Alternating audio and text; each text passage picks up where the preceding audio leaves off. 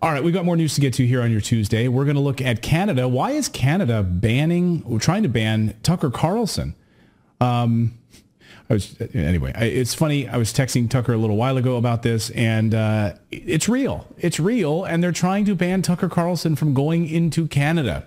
We're going to find out what their plan is to keep him away from giving a speech there. And what do they say about Tucker Carlson? Is it his anti-war stance? Is it his anti-violence stance? It is uh, anti-Zelensky stance. What is it? Is his anti-Nazi stance? There's a lot of Nazis now in Canada. Uh, they sought refuge there after World War II. So maybe that's what it is. I don't know. Let us know your thoughts on that. Uh, we'll get to that. The tolerant left in Canada is at it once again, now trying to ban Tucker Carlson from entering the country in January of this year. They don't want him to give a speech. So what in the world is happening in Canada? Let's check in with David Krayden, who's in Ottawa. David, why are you guys trying to keep Tucker out of your country? Well, I'm certainly not, I'm a huge fan of Tucker, and I I love what he's doing for media, for journalism. But he's coming to Calgary on January 24th, and he will be interviewing Premier Danielle Smith, the Alberta Premier Danielle Smith. I think this is a wonderful opportunity to introduce more Canadians to Tucker Carlson.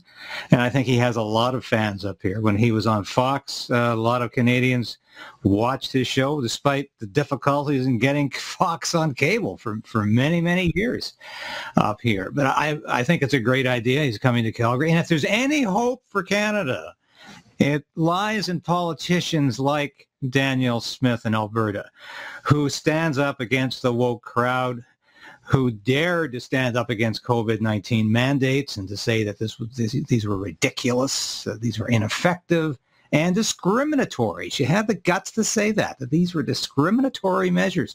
So if there's any hope for Canadian politicians, I certainly think Danielle Smith is chief amongst that class.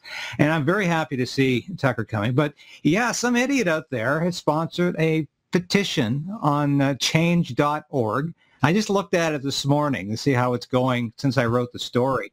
It's up to about 2,700 signatures, you know, as people. So that's that's not a lot, but I can't, I can't believe anybody uh, would actually have a petition asking Prime Minister Justin Trudeau to not allow Tucker Carlson to cross the border. Uh, ludicrous. What is their reasoning for this? Like, what are what are they objecting to that Tucker has said? Is it his anti-war stance? Is it his position on Ukraine? Is it his anti-Nazi stance? I know Canada is home to a, a lot of uh, Nazis who left uh, after World War II and fled to Canada uh, to be there. So I know that uh, maybe speaking out against Nazis is a bad thing. Uh, what do you think it is that they really dislike about Tucker up there in Canada? Well, I think it's undoubtedly his stand on the, on the war in Ukraine that he he thinks enough is enough. Stop sending billions of dollars to this war. Stop fomenting the war. Stop keeping the war going. I think that's re- the reason, as you said many times, he was fired from Fox News, and I think that's the real reason. But the the opposition leader in Alberta, the leader of the provincial New Democratic Party, which are a bunch of socialists, Rachel Notley talked about Tucker Carlson being hateful. She kept saying hateful, hateful, hateful. And uh, she says the fact that the premier believes it's appropriate to normalize the things this person says. Like what? Like what? Nothing. Give us an example. Uh, and, you know, she accuses Tucker Carlson of being a white supremacist, of, of believing in, in, in, in crackpot theories about eliminating all the non-whites from society. I mean, th- these are all crackpot theories coming from crackpots. These Tucker Carlson has never espoused in all the years I've been listening to him any white supremacist ideas. He is opposed to the war in Ukraine, as I am, as you are, and a lot of people are opposed to the war in Ukraine. But Tucker Carlson does not represent some kind of political extremism.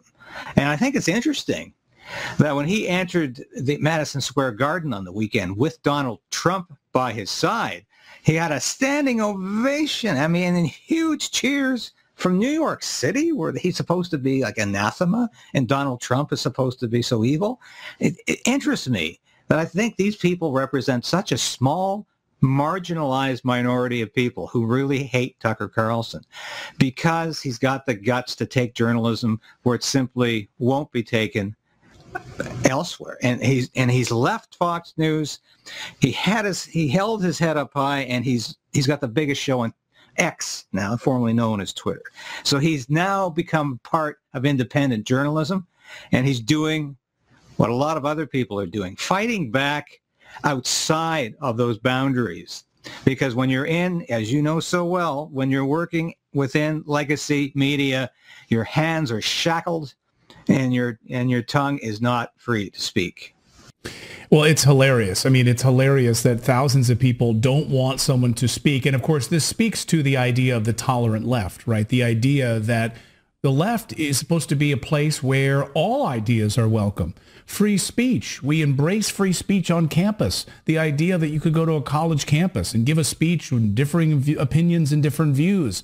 And then, of course, we've seen the erosion of of free speech. We've seen the erosion of the tolerant left. This idea of the tolerant left has all but collapsed. Now we will shout you down. We will silence you. We will cancel you. We will block you on social media. We will have uh, these social media companies uh, do their bidding to block you and take you offline. And the, Can- the Canadian government, under the leadership of Justin Trudeau, is specifically targeting those on the right and those who have conservative views. Very definitely. And I remember growing up, and my, a lot of my teachers in high school and in university had gone through the 1960s and had been somewhat radicalized by those years. But what was interesting is that that generation believed in free speech and they allowed people like me who disagreed with some of the things they said to voice that opposition, to, to have a voice of dissent in the classroom.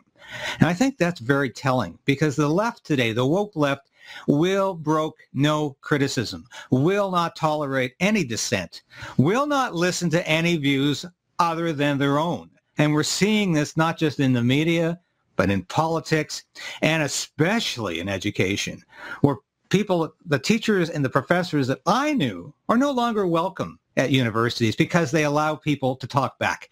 They allow people to disagree. They allow an open discourse, an open debate. That is something the left has long forgotten, at least the woke left. And what we're dealing with today, these people can't even really call themselves socialists or liberals. They are fascists in every sense of the word. They are fascists who want to clamp down on anybody who doesn't agree with them. And as you said, Justin Trudeau is one of them. He is running his government not like a liberal, small L, or large L liberal government. He's running his government increasingly like a fascist government that clamps down on dissent. And as I've said a hundred times now to anybody who's listening, the worst is yet to come with the Online Safety Act. We saw it in the UK. It was introduced a couple of months ago, and it's going to happen in Canada. And I don't know what we have to do or can do to stop Justin Trudeau from doing this because and this might be a nice segue to the next the next uh, topic. He seems pretty guaranteed to propping up his government now with the support of opposition parties in the House of Commons, and that's a frightening prospect. So to our non-Canadian viewers and to our Canadian viewers who are watching and might not understand what's actually happening in Parliament right now and what the Trudeau government is trying to do to try to remain in power, can you break it down for us? How is Trudeau trying to hang on to power there in Canada? Well, he's he already reached a loose coalition with the New Democratic Party. This is the Socialist Party. Uh, they only have about 25 seats in the House of Commons, but just enough for Trudeau to retain a majority of votes on any confidence motions. Now, they've been wavering of late because they're worried about losing their base because people, a lot of the people who vote New Democrat are saying, why are you siding with Trudeau on so many of these policies that we can't agree with and that we're uncomfortable with? And a lot of the caucus members are feeling the so, same way. So when the NDP voted with the conservatives on a motion to extend this carbon tax pause, as Trudeau calls it, Trudeau got worried and he started looking for more support in the House of Commons. And he had a secret meeting with the Bloc Québécois, which is a outright separatist party they want Quebec to separate from Canada. That's all they're about. They're not there for any degree of federalism. They are only in the House of Commons to try to entice Quebec to separate, to fight for that. Now, Trudeau has forged some kind of alliance with the Bloc. He won't say what he promised them. He won't say if it's financial. He won't say what kind of goodies he had to hand over to the separatists to get his way. But we know a deal was reached. And this is quite ironic because the one thing you can say about Trudeau's father, who was prime minister for about 15 years in Canada, despite all of his faults and failings, he at least was a true federalist who did not support separatism. And he went out of his way to say that on many occasions. He would never have worked with separatists to prop up his government. But Justin Trudeau has no ethics. He has no morality. He is the most amoral prime minister that I can remember, and I do believe in Canadian history. He will do whatever he wants to do or has to do to maintain his grip on power. That's two more years. And I believe in those next two more years, he can inflict more damage on this country than he's already done in eight years. And the potential for catastrophe, not just economic, but social and, and political, is so is so obvious then I that I am I am frightened for the prospect of, of the of this of this country's future right now. I am too. I have to say, to me, you know, back in the day, and I'll just get you out of here on this. Back in the day, when I was in, uh, I think elementary school, I had to write uh, reports on the provinces of Canada in the United States. I had to learn about Canada, and I was fascinated by this country. And I thought, oh, what a peaceful place, what a beautiful place, uh, you know, very tolerant place, and and uh, it's in many ways unrecognizable to those young elementary school eyes that I had back in the day. And I can't tell you just the stories that we hear out of Canada, the clamping down on media, the clamping down on independent press, free speech. Um, yeah, it's really, really troubling. And trying to ban Tucker Carlson uh, from from Canada, um, it's it's it's remarkable. David Krayden, though, is not trying to ban Tucker Carlson from Canada. uh, you can read his great writings over at the Post Millennial, also his YouTube channel, Krayden's Right. David, uh, keep fighting the good fight up there in Canada. Hopefully we can restore Canada to its former glory. Hopefully, and uh, my prayers are always also with the United States because I used to always go across the border and say, I feel a, a lot freer. I'm in the United States. But I think that United States had much more to do with Ronald Reagan than it ever will with Joe Biden. And I, I hope the United States as well regains the freedom and the sense of liberty that country always had. And so we have a job ahead of us. I agree. I think we, you know, we could foment change from the inside, both in Canada and the United States. Let's remake North America for the better. Uh, that'll be our mission here at Redacted. Thank you, David. Great to see you as always. Thank you so much, Clayton. Thanks, David. Appreciate it. That's something. Hi, this is David Krayden from Krayden's Right and Stand on Guard. Join the resistance. Resolve to resist. Become a member of this station.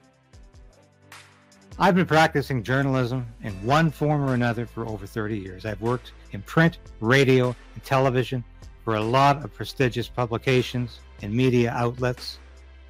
I was an armed forces public affairs officer. I worked in Parliament Hill. I know how Ottawa works. And I know how corrupt federal government can be. But you can play a part in opposing Justin Trudeau's government and Justin Trudeau's plans for Canada. You can become a part of the Krayden's Right resistance. Now, I urge you today, please support this station in any way you can.